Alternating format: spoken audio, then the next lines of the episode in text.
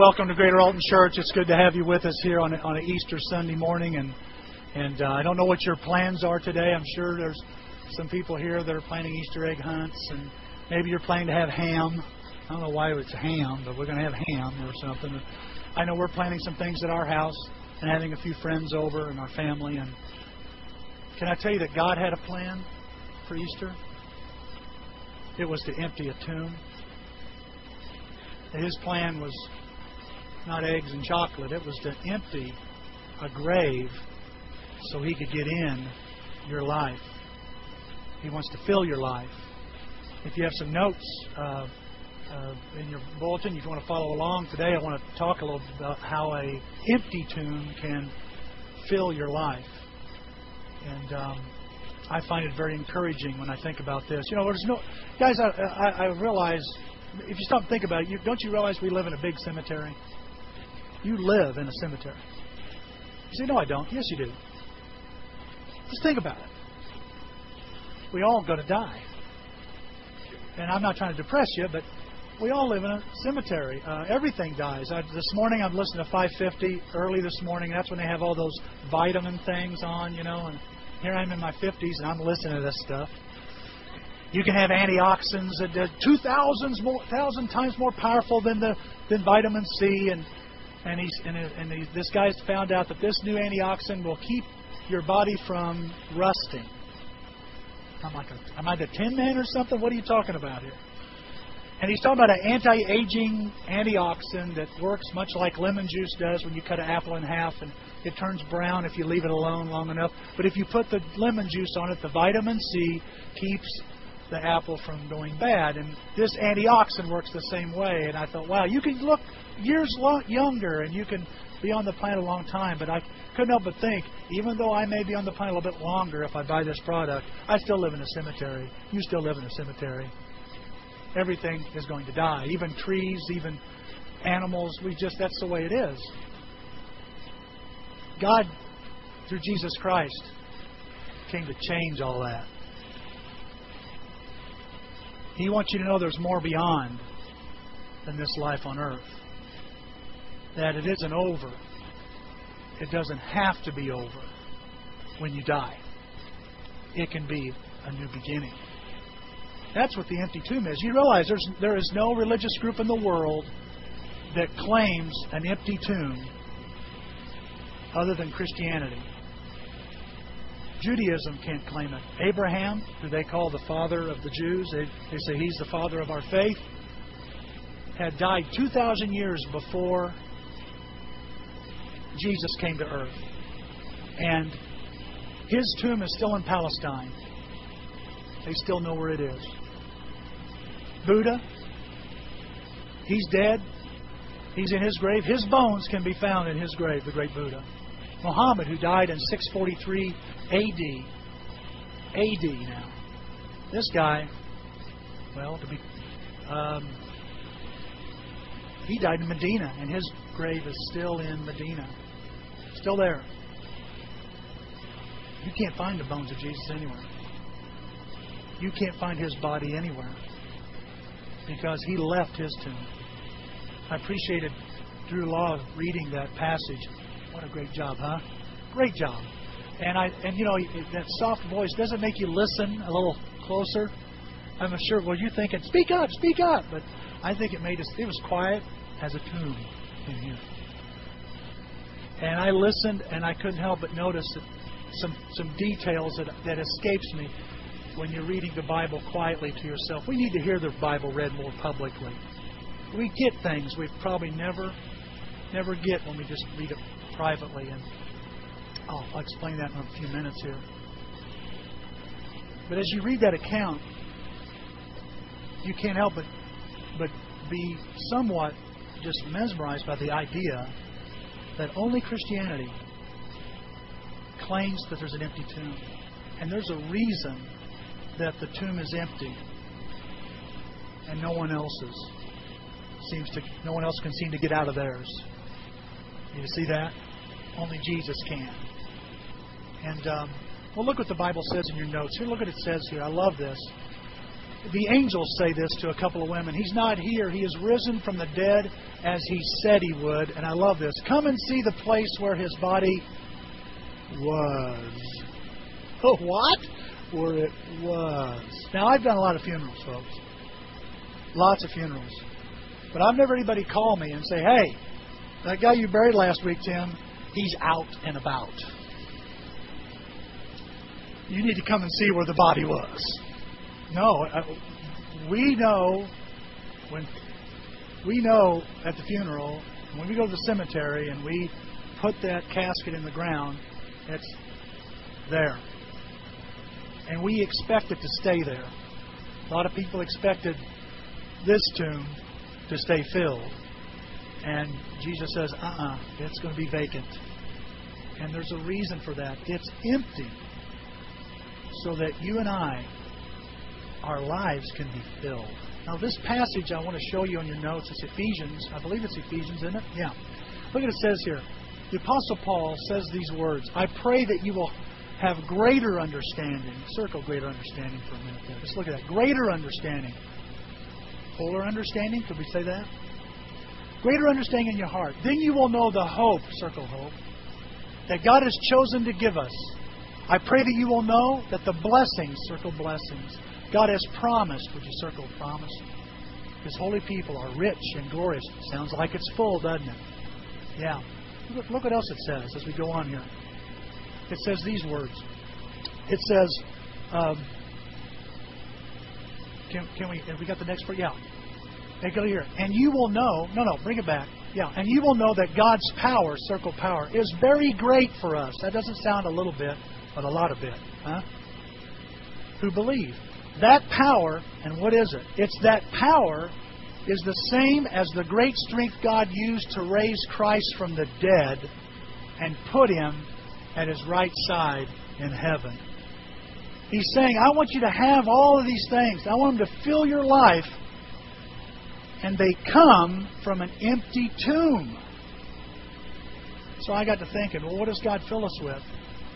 What does God want to fill you and I with? from his empty tomb. Let me encourage you with four, I believe, powerful, powerful thoughts this morning that we can get from this empty tomb on Easter Sunday. The first one is the empty tomb fills me with confidence in God's proof. If there's anything about the tomb, it isn't done in a corner. It isn't done with wires and strings and smoking mirrors. Now, we tried. Okay? One time we did this in a cave. We did it in a cave, and Greg Chapel was our dead body. And it just so happened there was a slab, this stone, uh, in this cave. It was perfect, and there was room underneath the stone. And Greg, there's critters in caves spiders, lizards, snakes, icky things. I'm not doing. I'm not volunteering to be the dead body. Greg goes, pick me. And we did this illusion, you know, and he gets and he gets he crawls under the stone uh, where there's a space. So the kids are coming up and they're looking for the body, and he's under there and they're going, "Man, he really did disappear." okay, so Michael's back there, just laying down. Wave, Michael. Oh, yeah, there we go. Oh, I just want. To... I know we're. not. you can come out. Go ahead, come on out. You.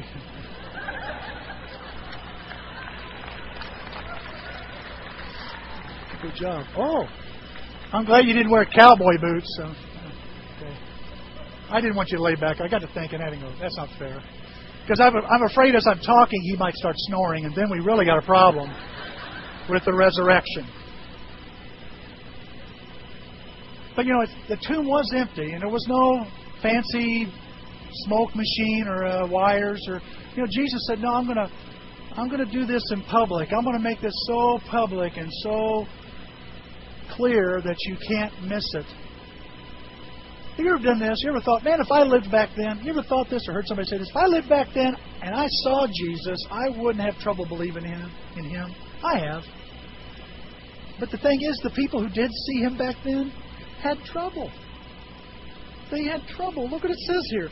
One day, the teachers of religious law, these are religious people, And the Pharisees, Pharisees, by the way, knew their Bibles extremely well, came to Jesus and said, Teacher, we want you to show us a miraculous sign to prove that you are from God. Give us a sign. But Jesus replied, Only an evil, faithless generation would ask for a miraculous sign. But the only sign I will give them is the sign of a, the prophet Jonah. For as Jonah was three days and three nights in the belly of a huge fish, so the Son of Man will be there, be three days and three nights in the heart of the earth. Jesus, they say, we want a sign. I mean, how many signs do you need? He walked on water. He fed 5,000. He cleansed lepers. He raised the dead. And his teaching was amazing. This guy's done some incredible things no one else could do. We want more proof. And he says, You guys are faithless and evil. Now, I don't know about you. I would expect him to say, And because of that, I'm not giving you any more proof. But what's he do? Okay, I'll give you some proof. It'll prove how faithless and evil you are, but I'll give you some proof. And I just think it's so awesome that that God's even though, you know, we may be at times have you ever felt sometimes faithless? Maybe evil sounds strong, it means bad. There's times I've felt bad and faithless. And yet God says, I will supply you with truth. Maybe you've got questions about the resurrection. Maybe you're a skeptic. Or maybe you're really trying to search it out. God says, Look, I will give you proof. I'll try to give you as much as I can. You know, when I was listening to Drew read the passage, did you catch that?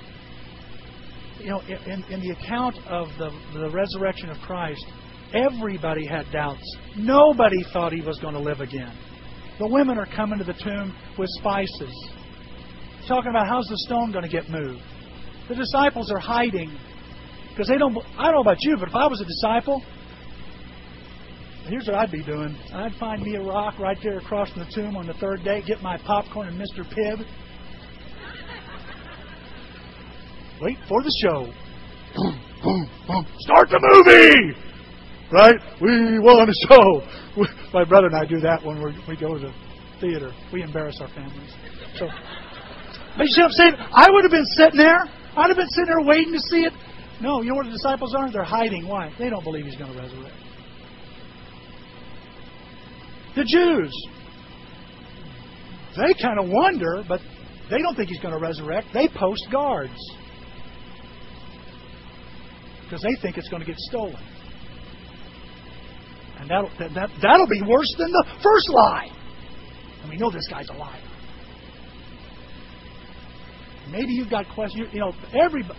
If you're somebody who says, I just have a hard time believing some things in the Bible, and this is one of them, amongst of others, you're in the right place. We all, even disciples, even the best disciples we have here, don't we have doubts? Aren't there moments we doubt? After all, the 12, when Jesus uh, was getting ready to ascend into heaven, if Drew would have read on, okay, because we had to stop somewhere, he would have read, we would have heard, and the disciples gathered with Jesus on the mountain, but some doubted.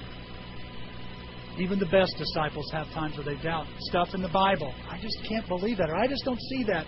And you're right, and I'm right when I say it too. We don't see it. We're blind to it, and we have doubts. But God supplies proof.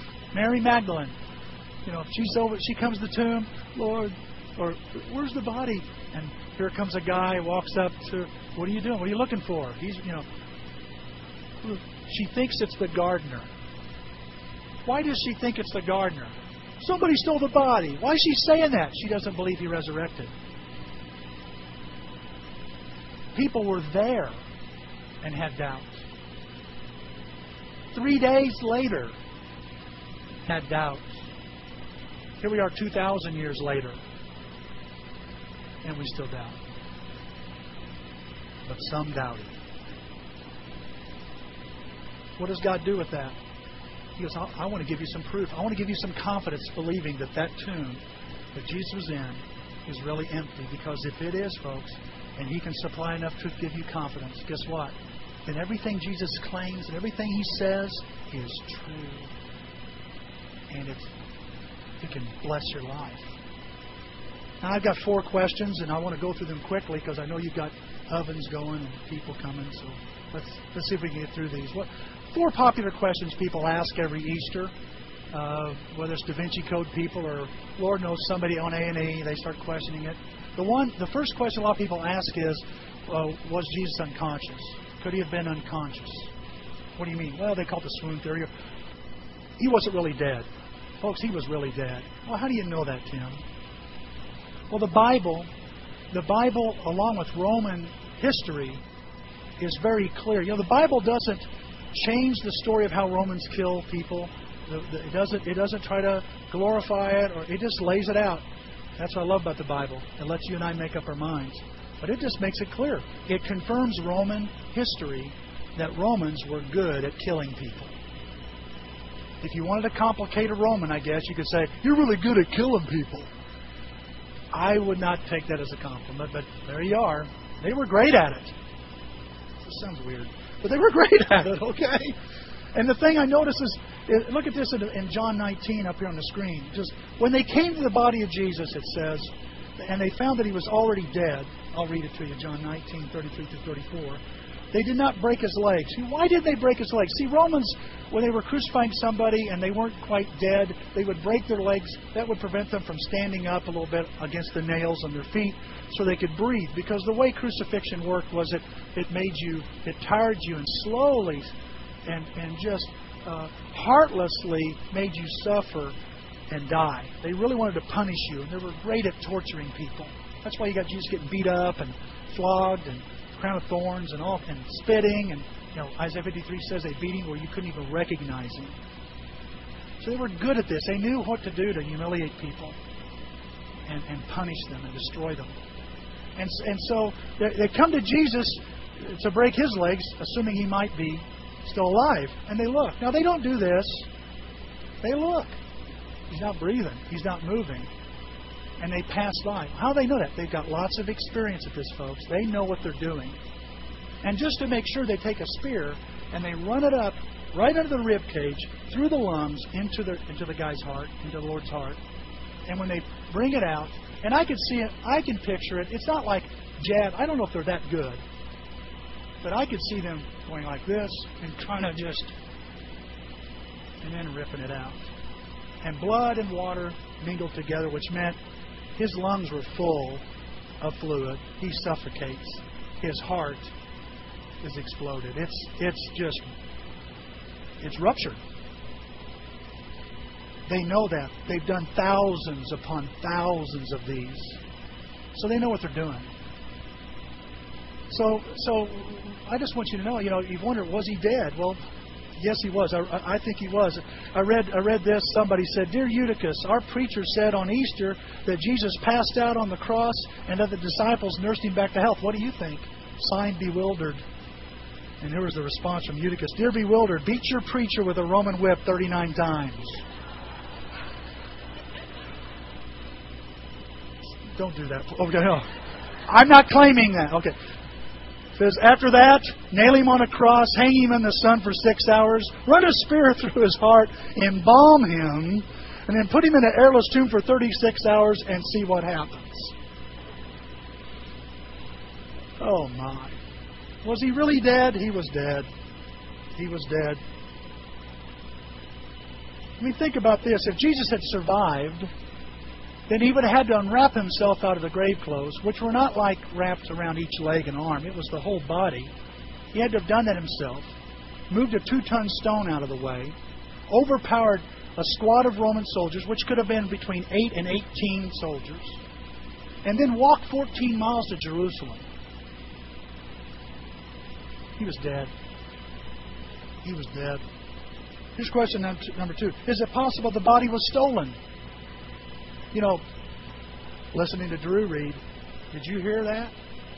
That was that story was still around. Of the day of of, of uh, Matthew's writing, he said, to this day, they think they pay the Roman soldiers to lie. The Jews, the Jews do.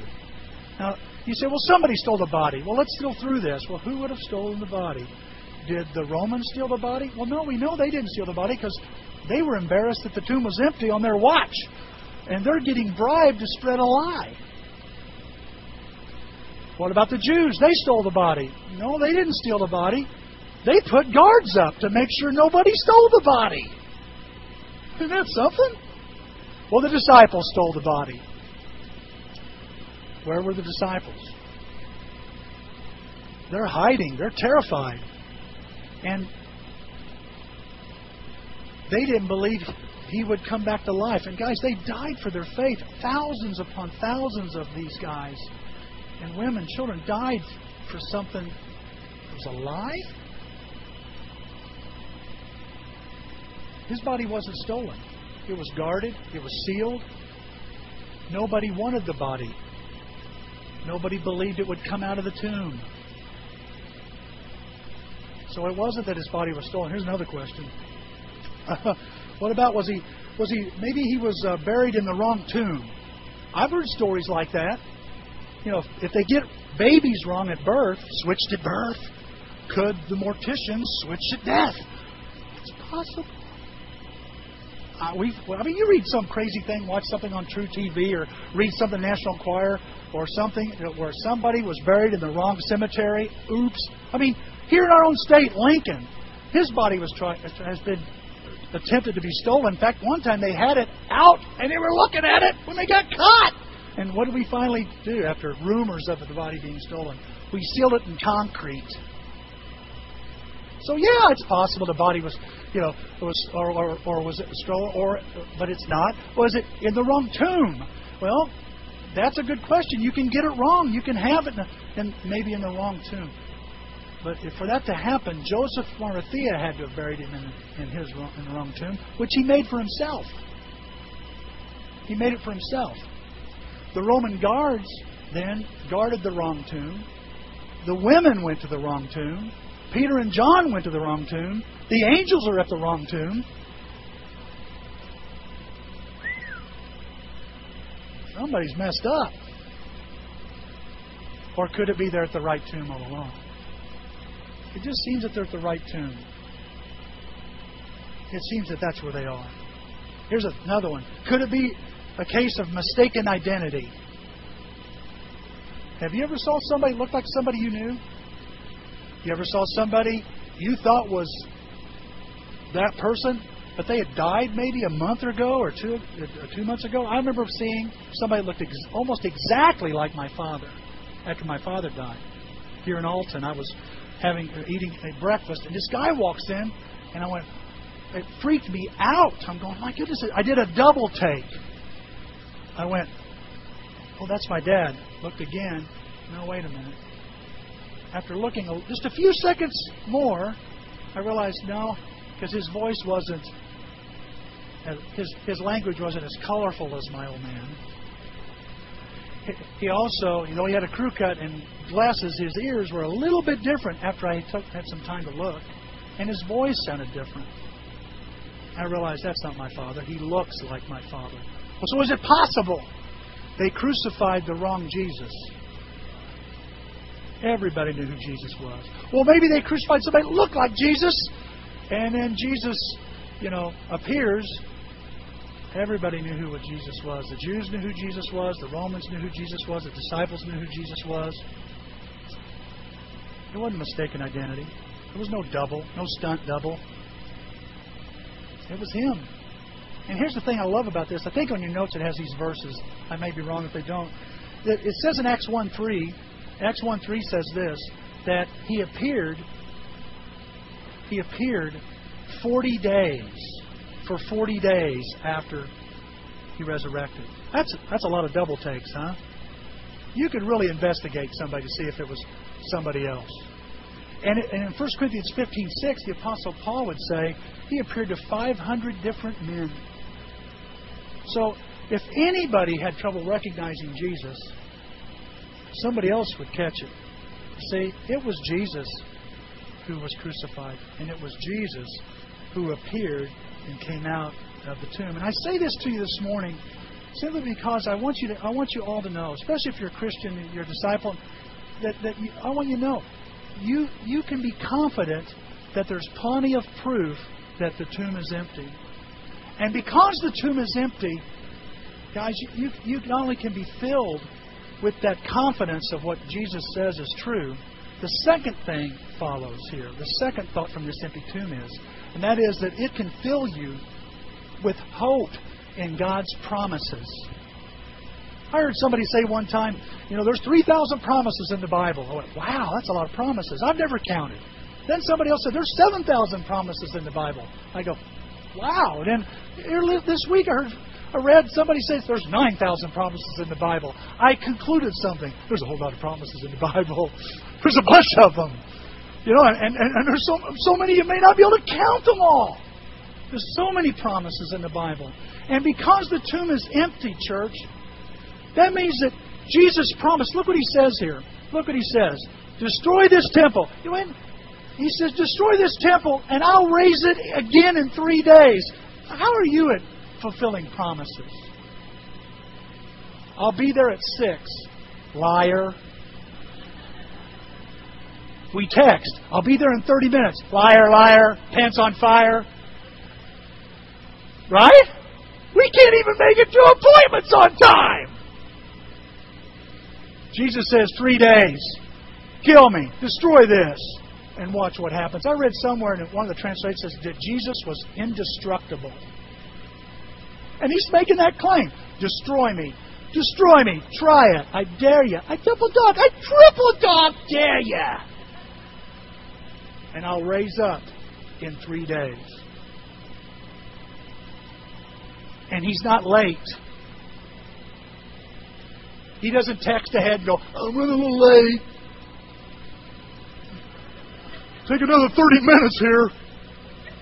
No. Well, we sometimes we got to look at this. Let's think about this, church. He's not late. You going to keep a promises? Well, you know, that depends on the promise. I agree. Difficult promises are harder to keep. Jesus makes a very bold promise here, and he keeps it. Now, if he can keep a promise like that, can he keep a promise that says, I will always take care of you? If you seek me first, I will take care of you. If he, if he can take care of a promise like this, can he promise, if you just obey me, you could have the best of the land? That's what Isaiah says. If, if my people only obey me, they will experience the best. If, if he says, I'm the resurrection, John 5, I'm the resurrection, and whoever believes in me will not die. It's not talking about the body, but will not die, die, die. I can believe that promise. If, if, if he says, if the Bible says, love one another, if it says forgive one another, if it says serve one another, and God will bless your life, you can count on that. If you're faithful to the Lord,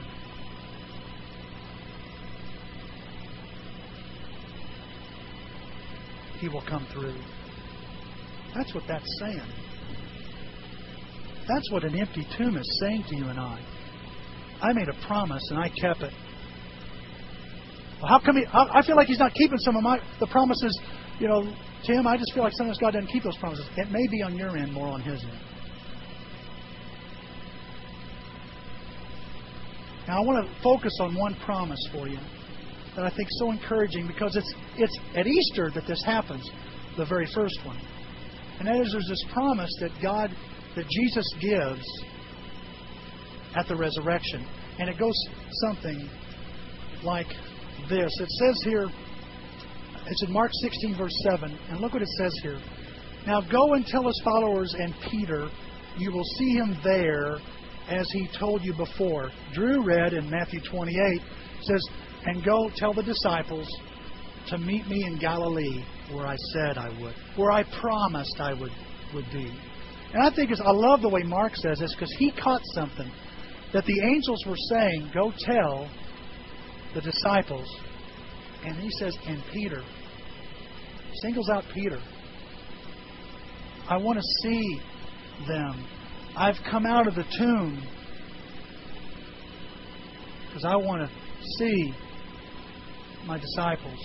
I know how you are. I look at scriptures kind of funny sometimes. But I'm sitting there thinking to myself, if I was Jesus, I wouldn't want to see Peter. Would you? You denied me.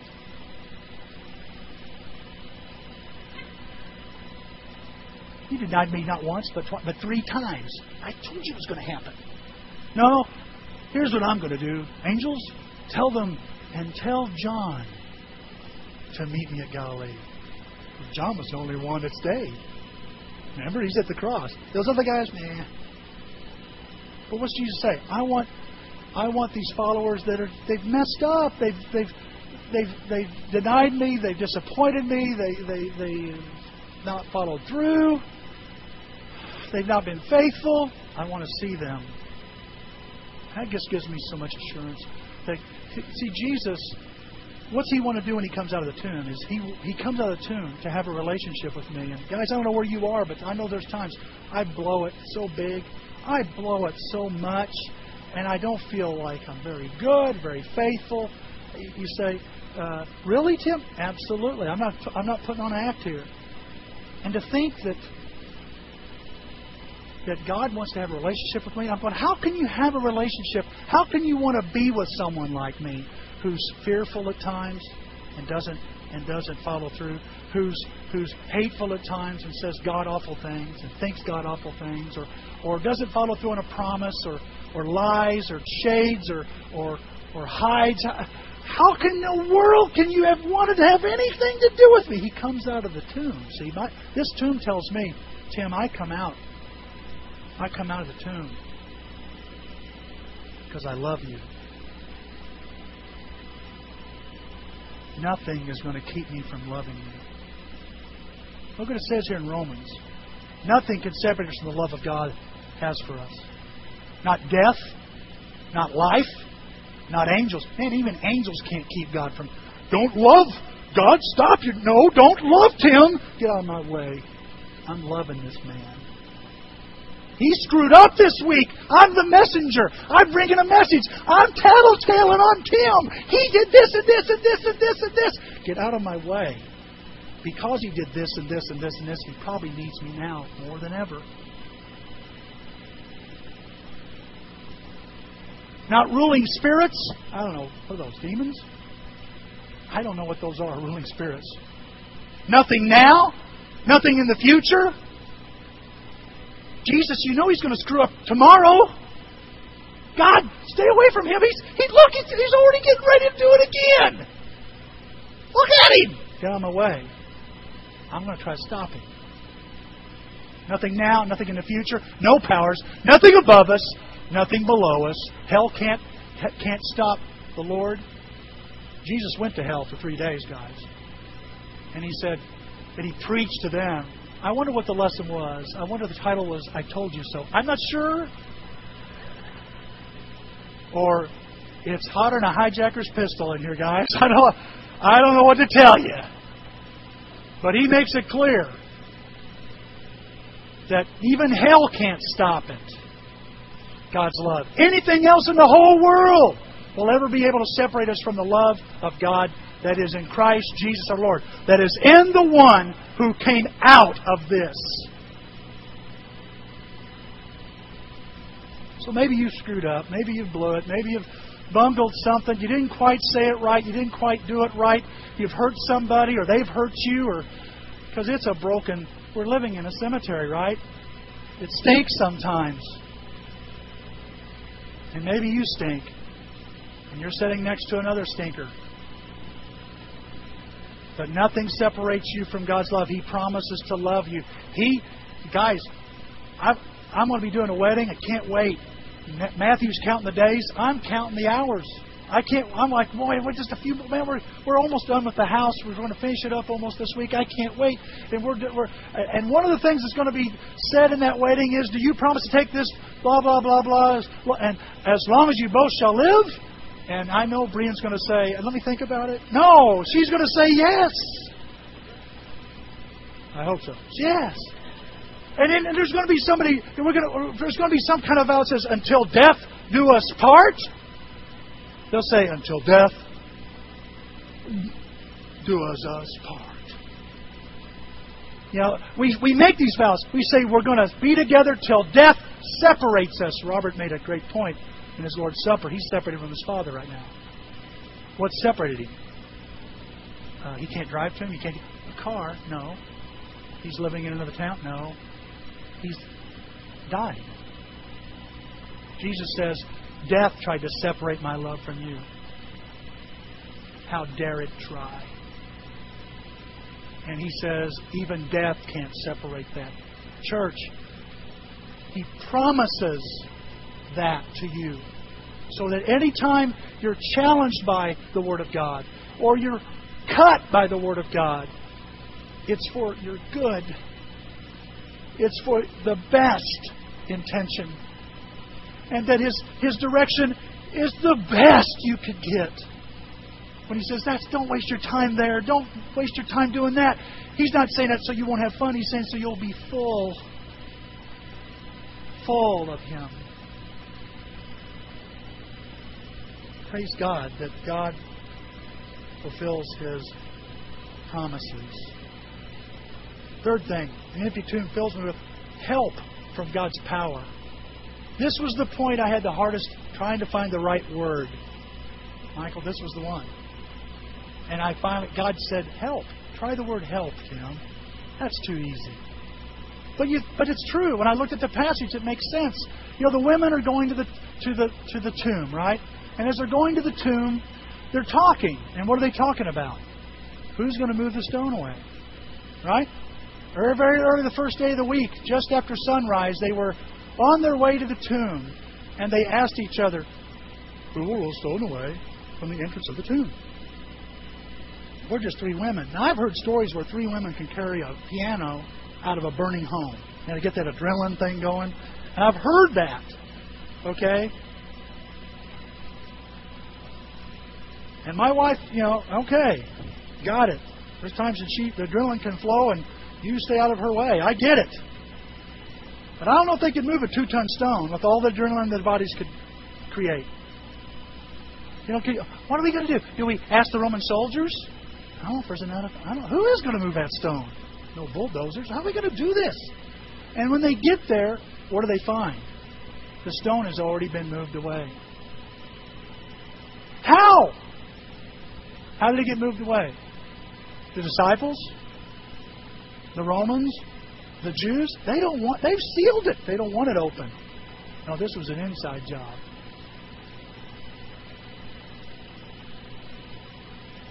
And the power of God that overcomes death. I just think Jesus is like a Jedi.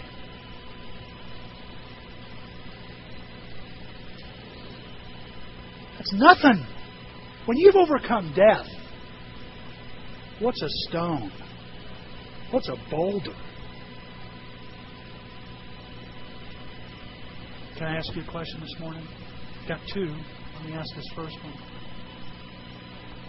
What's the stone in your way? What's that two ton boulder that you can't seem to budge on your own? I mean, you try. You get a spiritual hernia trying to move that stone, but it won't move. You try everything you can. You even get some people to help you. And they try. It won't budge. It's a habit. You just can't break it. Or maybe you're hurt you just can't forgive it. You can't get past the pain. It just it rolls around in your head but never rolls away. Huh? And so it stays in the way. Oh, who's going to move this stone? Only God can move those stones, folks. Jesus said, What is impossible for man to do is possible for God. Because God can do the things men cannot do. And I want you to know this morning, I love this. I, have you guys watched, uh, have seen the, the movie The Croods yet? Anybody? Okay, it's just out. I haven't seen it. I haven't seen it. This morning on the radio, It's funny how God does things to you. On the radio, I'm listening, and they're talking about this movie, and they're calling it an Easter film. How? Yeah. And it's about a family who are living in a cave. And when they get out of the cave, they see the wonder. But they got to get out of that.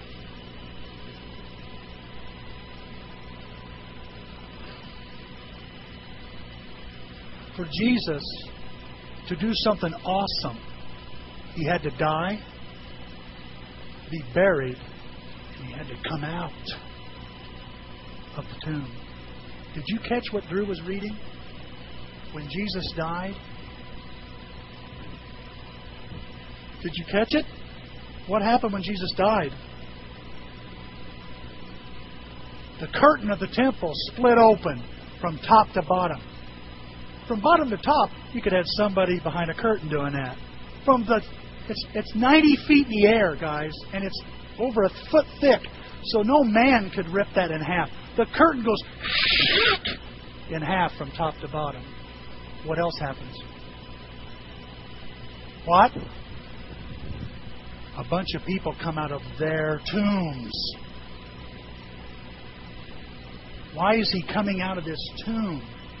He come out of the tomb to defeat the power and the grip, according to Hebrews 2, of death. So you could step out of your tomb and, like the Croods, face your fears, the fear of death, the fear of the problems you have. And if Jesus can conquer death, what problem can he not handle? If he's handled the biggest one. See, Easter's about you getting out of your tomb. He wants you free. And He supplies that power. You can't budge the stone, but He can when you trust Him. And the last thing is this. I don't know if that helped anybody. It sure helps me this morning. That's powerful to me.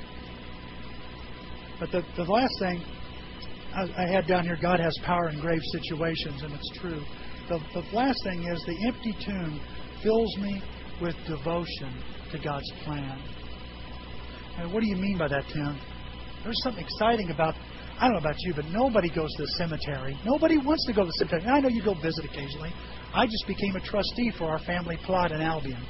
It's the St. Ledger family that came from Ireland and England, the very first ones, and they immigrated and came to Illinois. And i am now the trustee. I'm named after, I'm named after these people. And uh, the people are right now taking care of this cemetery are in their 80s and 90s and are looking for some new blood. And I said, Well, I'm named after one of them. And they went, Really? Yes. Are you interested? I said, Yes. Because I remember as a kid, it's a little bitty plot in the middle of nowhere. Pulling gra- I remember as a kid pulling grass and mowing, and my grandmother telling me who these people were. This was her great or her grandfather and grandmother. But I haven't been there since I was a kid. Who wants to go to cemetery? Guys, hey, let's go on a friend date. There's a Mims, or what do you call them? Mimis or Mims? Whatever you call it. Maze? Mimis? Memes, whatever you call it. Let's go on a friend date. Let's go to a cemetery. What are we going to do there? Nobody wants to go to a cemetery. I've been to funerals. Everybody can't wait to get out of there. But this tomb excites, it excites me. It excites me. That should excite you. Because this is the only one that's empty. This is the only one that, that, that has a plan behind it. God says, you know, what am I going to do Easter Sunday? What are you doing, guys? What are you doing? We're going to go Easter and we're going to go eat with our families. Not me. I'm going to resurrect from the dead. Oh, you think you're so cool? I'm coming out of the grave. Why would you do that? That tells me your plans are for more than the afternoon.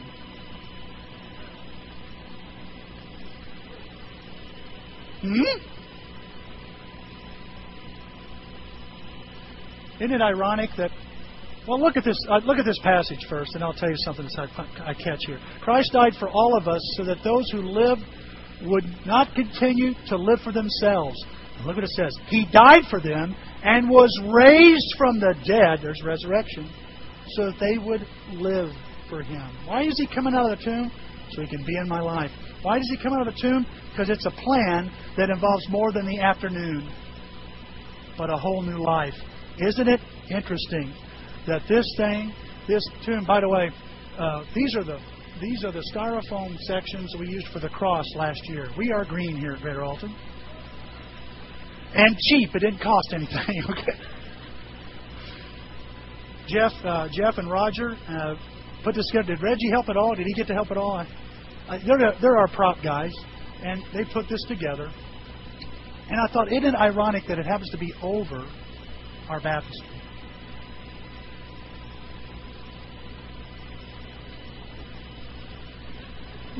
What?